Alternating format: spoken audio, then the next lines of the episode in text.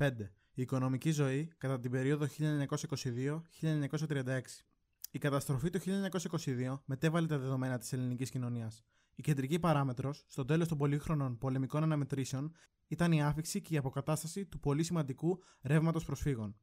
Υπολογίζεται ότι μετά τη μικρασιατική καταστροφή έφτασαν στο ελληνικό κράτος 1.230.000 Έλληνες χριστιανοί και 45.000 Αρμένοι πρόσφυγες. Στη θέση τους, 610.000 μουσουλμάνοι που κατοικούσαν στην Ελλάδα έφυγαν για την Τουρκία. Είναι αυτονόητο ότι το ανθρώπινο αυτό κύμα ανέτρεψε όλες τις ισορροπίες και τα δεδομένα της ελληνικής οικονομίας και κοινωνίας. 100 χρόνια μετά την Επανάσταση του 1821, το ελληνικό κράτος υποχρεώθηκε σε μια νέα αρχή.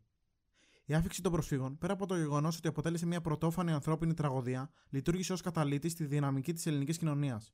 Οι χρόνιες ανεπάρκειες της ελληνικής διοίκησης έπρεπε για παράδειγμα να ξεπεραστούν ταχύτατα για να αποφευχθεί μια ολική καταστροφή. Ήδη το 1923 και το 1924 οι θάνατοι από τις αρρώστιες μάστιγες της εποχής, τη φυματίωση και την ελληνοσία πολλαπλασιάστηκαν, κάνοντας αναγκαίες και επίγουσες τις αποτελεσματικές παρεμβάσεις. Η πολιτική αστάθεια, τα μίση του διχασμού, η ανακήρυξη της δημοκρατίας, οι επεμβάσεις του στρατού και οι απόπειρες πραξικοπημάτων συσκοτίζουν το ζήτημα της αποτελεσματικότητας του κράτους και της διοίκησης.